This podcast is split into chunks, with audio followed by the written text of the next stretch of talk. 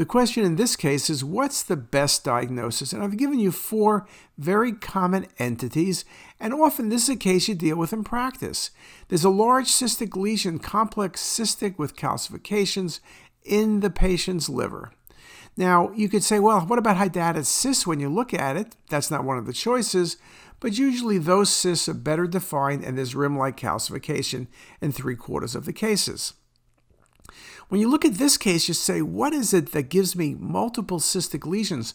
This is not polycystic liver disease because it would involve the whole liver. You don't get a segmental polycystic liver disease.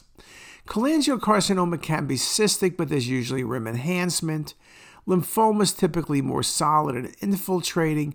Melanoma can cause all sorts of appearances, but not so many cystic lesions in one place.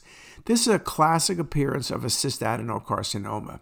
Now, remember in the old days, biliary cystadenomas versus biliary cystadenocarcinomas.